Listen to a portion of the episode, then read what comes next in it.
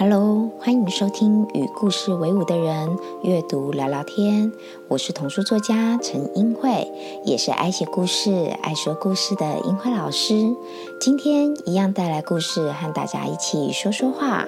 不论聆听的你来自哪里，也许这些故事都有某些可以触动你的地方，那个需要一点点陪伴的你，好好在这里静静的邀请大家和自己在一起。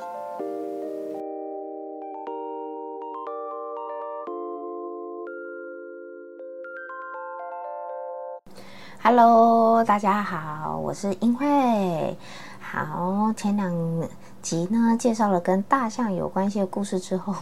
这次要来换个可爱的小兔子哦，可爱的小兔子。好，这本书呢，其实就是它其实是一本关于情绪的书。然后呢，也是关于一本哲思的书。那我觉得我自己呢，在阅读这一本书的时候，其实我还蛮喜欢它的，因为不论是兔子这样子的一个角色，或者是数字的那种多跟少的那种冲突感，然后呢，里面又谈到了一些情绪处理的议题，都是我自己本身在推广阅读以来，就是自己一直还蛮关注的面向。然后呢，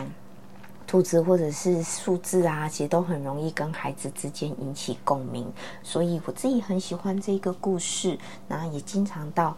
就是学校啊、图书馆啊，或是跟志工们分享的时候，都很喜欢用这本书来带。所以呢，就觉得那既然要介绍好书，既然要来聊一聊它给我的感受，当然就不能错过这一本啦。好 ，OK， 所以今天要介绍的书是《752只兔子》，出版社是亲子天下，亲子天下出版了很多的好书。好，那在影片正式介绍之前呢，也要跟各位读者们说，我们的这一支影片或者是这支音档，我们同时都会在 Podcast 以及 YouTube 频道上架。所以如果呢，您是方便看画面的，或是您想要看得到画面的话，就可以透过英慧的 YouTube 频道去做收看的动作。那如果呢，您是比较喜欢就是单纯聆听的形态的话，那就欢迎您从 Podcast 来做聆听。那英慧呢，也会尽量在图像的安排啊，还有就是图像给我的感受啊，跟大家做一些比较能够具体的描述，让大家可以在脑海里面更加的勾勒画面哦。好 ，OK， 那我们今天就正式来介绍这本书了，752只兔子。好，光是书名一出来，其实就会觉得哇，你如果脑袋仔细思考一下，它如果不仅仅只是一个书名，而是一个很具有意义的数字的话，那752只的兔子多不多啊？超级多对不对？不是一只，不是两只哦，是752只哦。那个时候其实刚开始拿到这本书的时候，也会很好奇啊，为什么是752？为什么不是753？为什么不是742或是772之类的？为什么是752呢？那时候也有试图透过出版社想要跟作者做一点确认哦，但是回复回来就是当初作者就是用了752只兔子，好像没有特别就是针对这一部分有太多背后的意涵。但是呢，我觉得他在无形当中，他也因此呢，不论是752，就是我觉得在数字上的念读方面啊，就是以中文来说，我觉得他还蛮顺口的。对，如果平常有在说故事给孩子听，或者是本身是故事老师，都会知道其实一个故事啊，它的文字顺不顺口这件事情其实还蛮重要的。然后呢，又加上数字很多，所以就很容易引发跟孩子之间的讨论。对，因为兔子这个动物呢，其实是很容易在孩子的脑海里面，就是它从小被认知的动物的一种。对，所以刚讲说兔子，小朋友脑中就会知道哦，耳朵长长的跳来跳去的，然后可能它毛色可能是白的，或者是可能有咖啡色的，对之类的。那甚至有些孩子他可能家里就有养兔子哦，所以就更能够连接到他的生活经验。好，那数字这件事情呢，对于年纪小或年纪大的孩子来说，其实都不陌生哦，他们都知道752表示很多。好，所以呢，光书名。光我们的图像的部分呢，它是一片就是不同层次感的绿，然后呢一只小兔子感觉从一个栅栏里面跑了出来，然后你看它的表情还挂了一个那个好像很满足很调皮的一个斜斜歪歪笑笑的那种笑容哦，非常的可爱，然后两边还有小小的腮红，然后小兔子跳跃的那种感觉啊，非常的灵巧，然后噔悠悠噔悠悠的跳出来哈，你就觉得哇，它好像很开心，即将要去什么地方呢？好 ，OK， 752只兔子。那这一本故事呢，不要忘记哦，在讲完故事的时候要记得把它的封面跟封底一起看哈。来，绘本呢经常有这样的特性哦，就是封面封底连起来会是一个完整的画面，所以讲完故事不要忘记哦，要把封面封底都翻起来一起整合起来看一看，会发现其实画面里面封面我们看到是小兔子好像从一个栅栏跑出来，但是在封底它又透露更多的讯息哦。这个栅栏呢它其实是有门的，然后门被打开了啊，那这就又带出一个很有趣的啊，哎，门为什么会被打开呢？这是第一个疑点。第二个，哎，后面有一个女孩，长头发的女孩在追她，应该是在追她哈。从封面来预测的话，对，因为她的神情是很慌张，双手的指向的那个方向是往小兔子的方向，所以呢，揣测透过她肢体，透过她表情，她对于小兔子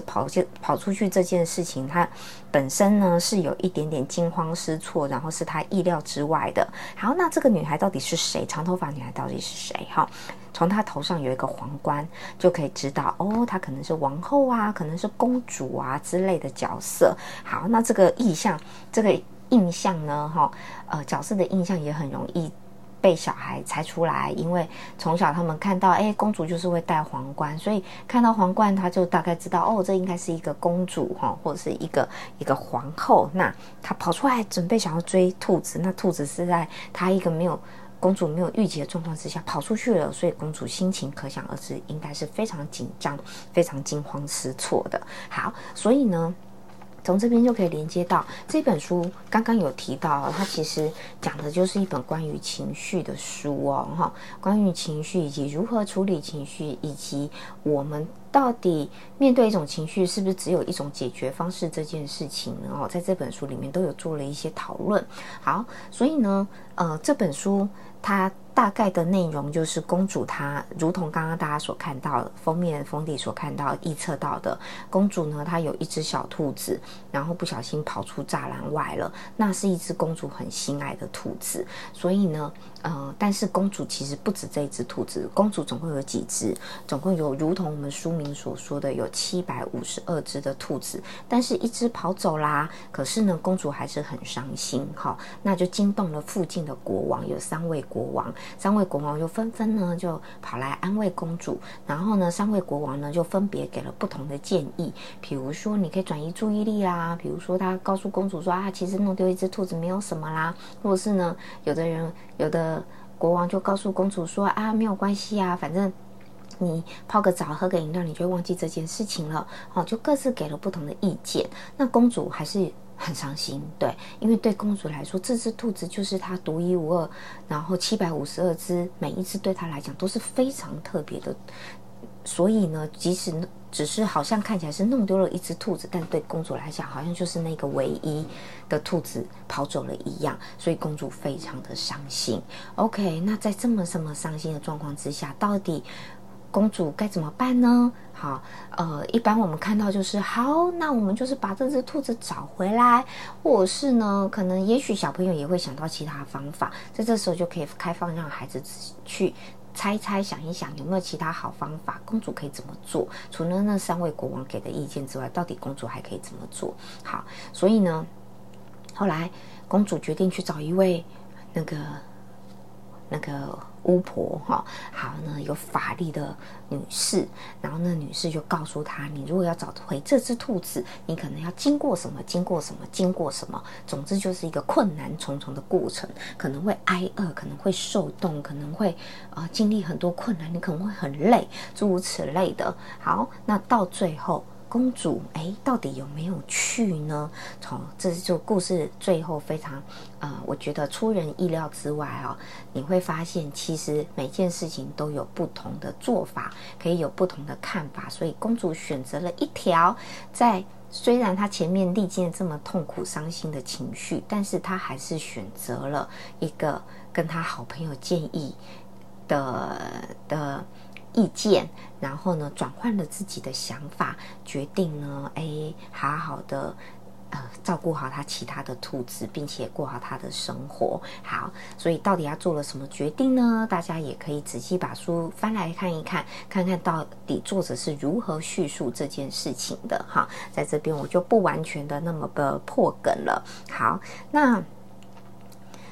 那在这个故事里面呢，其实我在讲这个故事的时候，因为大家对于一个情绪的反应，比如说像前面他这个故事花了很多时间，他去铺陈公主其实很伤心，弄丢了一只兔子，她很难过，所以呢当在犹豫，或是我在问孩子们或在问大人们想不想把兔子找回来的时候，其实每一个人都说要，我想要把兔子找回来。好，但是呢那个有法力的女巫呢她却说中间会历经很多的困难。那听起来依照我们一些刻板的那种比如说越挫越勇啊，突破困境啊，那种很励志的故事来看的话，似乎我们就必须突破那些困难，然后去完成这一个任务，然后顺利把兔子救回来，感觉好像是我们比较常见的一个故事的叙述的手法。但是这边不一样哦，他这边就做了一点颠覆，在中间过程他告诉你，就算你前面真的很伤心，我们也不一定要符合社会价值，或是符合社会教导我们的一定非得突破困难不可，一定要达到这样子社会的价值观不可，好像才叫做勇敢，或者是才叫做不畏困难，才叫做你真的很爱他。对，他提供了一种不一样的思维。这个故事告诉我们，我们就算放弃了，就算没有去突破这件事，那也是因为我们衡量过后之后，我们知道什么才是最适合我们的，我们是可以去为自己选择一个适合自己的处理情绪的方法。这件事情不一定需要透过别人的肯定，而是自己可以对自己交代，自己觉得舒服，自己可以为自己负责，这样就可以了。好，所以我觉得这个故事带给我一个很好的思维，就是当我们好像在很多的故事里面都被教导我们要成为一个勇敢的人，要成为一个坚强的人，要成为一个不畏艰辛，不畏挫折，然后能够突破困境，然后努力不懈，然后达到某一个目的或取得一个什么东西，好像才叫做很厉害。但是在这边他告诉你，不是的，其实我们可以更真实的贴近我们的内心去想一想。因为比如说刚刚故事有提到就是那个有魔法的女巫告诉她要经历那么多困难的时候，其实我在讲故事的现场，很多爸爸妈妈他们仔细想一想，也对啊，那些环境跟处境感觉听起来有一点点恐怖可能又有蛇，又有沼泽，又有高山之类的，听起来很可怕啊，那为什么一定要去呢？所以我们是拥有这个选择的权利的。这个故事带给我们一个崭新的思维，告诉我们每个人都具备一个选择的权利，没有什么是一定对，也没有什么是一定错。好，那在这个故事里面，其实我很喜欢里面的一个画面，是这个画面哦。好，就是3位国王，他们给完建议之后，就骑着马离开了。但是呢，这个骑着马离开这件事情呢，故事里面是说他们很满意自己的建议，然后骑上他们的坐骑，各自回到自己的领土去了。他说骑上自己的坐骑，但是我觉得这一页真的是很逗趣，大家仔细如果我看得到画面就可以发现，他的坐骑其实就是一个木马，木马的头，然后有一根木棍连接着木马的头，三位国王就骑在那个杆子上，然后就咯咯咯咯的回家了。好，我一直在想为什么作者要这样子画，那我自己给他的诠释是，我觉得就是三位国王各自给了自己的意见嘛，对不对？那有时候其实我们总是好像很习以为常的对待周遭可能伤心难过的朋友，我们总是会不经意的就给了一些意见，或者是我们觉得好的建议，然后就觉得我们自己的答案才是最好的，那你应该就要听我们的，你就不要再伤心了。好，大家都知道哦，叫一个伤心人不要再伤心这件事情其实是有一点点困难的，我们可以做的更多的是我们就陪在他身边，理解他的情绪。但是因为这三位国王他们一出场的角色就是很自以为是的给公主建议，然后呢当然就是最前面公主并没有接受，然后呢所以我就会在想啊，我们是不是也是常常这样自以为是的给别人一些建议，但是却没有同理到对方的心情。然后呼应到三位国王骑着这个坐骑离开，我觉得他们知不知道他们做的是什么呢？好，就是我脑中会浮现这样的疑问，他们知道他们做的是一匹马吗？还是一个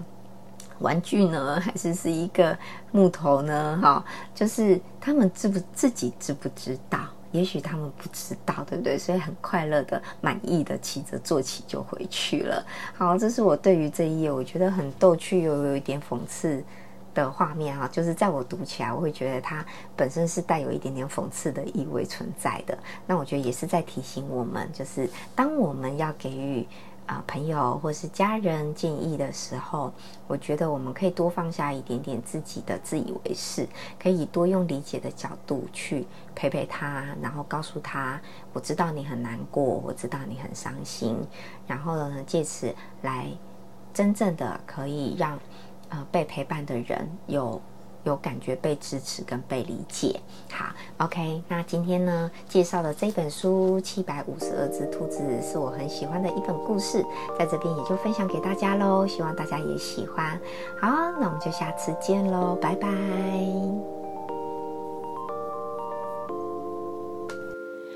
如果您喜欢这个频道，邀请您用行动支持，在你收听的平台上帮我们打5颗星，并且留言鼓励，让我为您创作更好的内容。另外，听完这一集，如果有什么样的启发或是心得，都欢迎可以截图这一集的节目画面，分享到自己的脸书或是 IG 的限动上 ，tag 我的账号 EVAI1210。与我分享你的想法哦。最后邀请大家记得，我们是与故事为伍的人，我们就是自己的故事，就是自己最好的陪伴。我们下次见咯。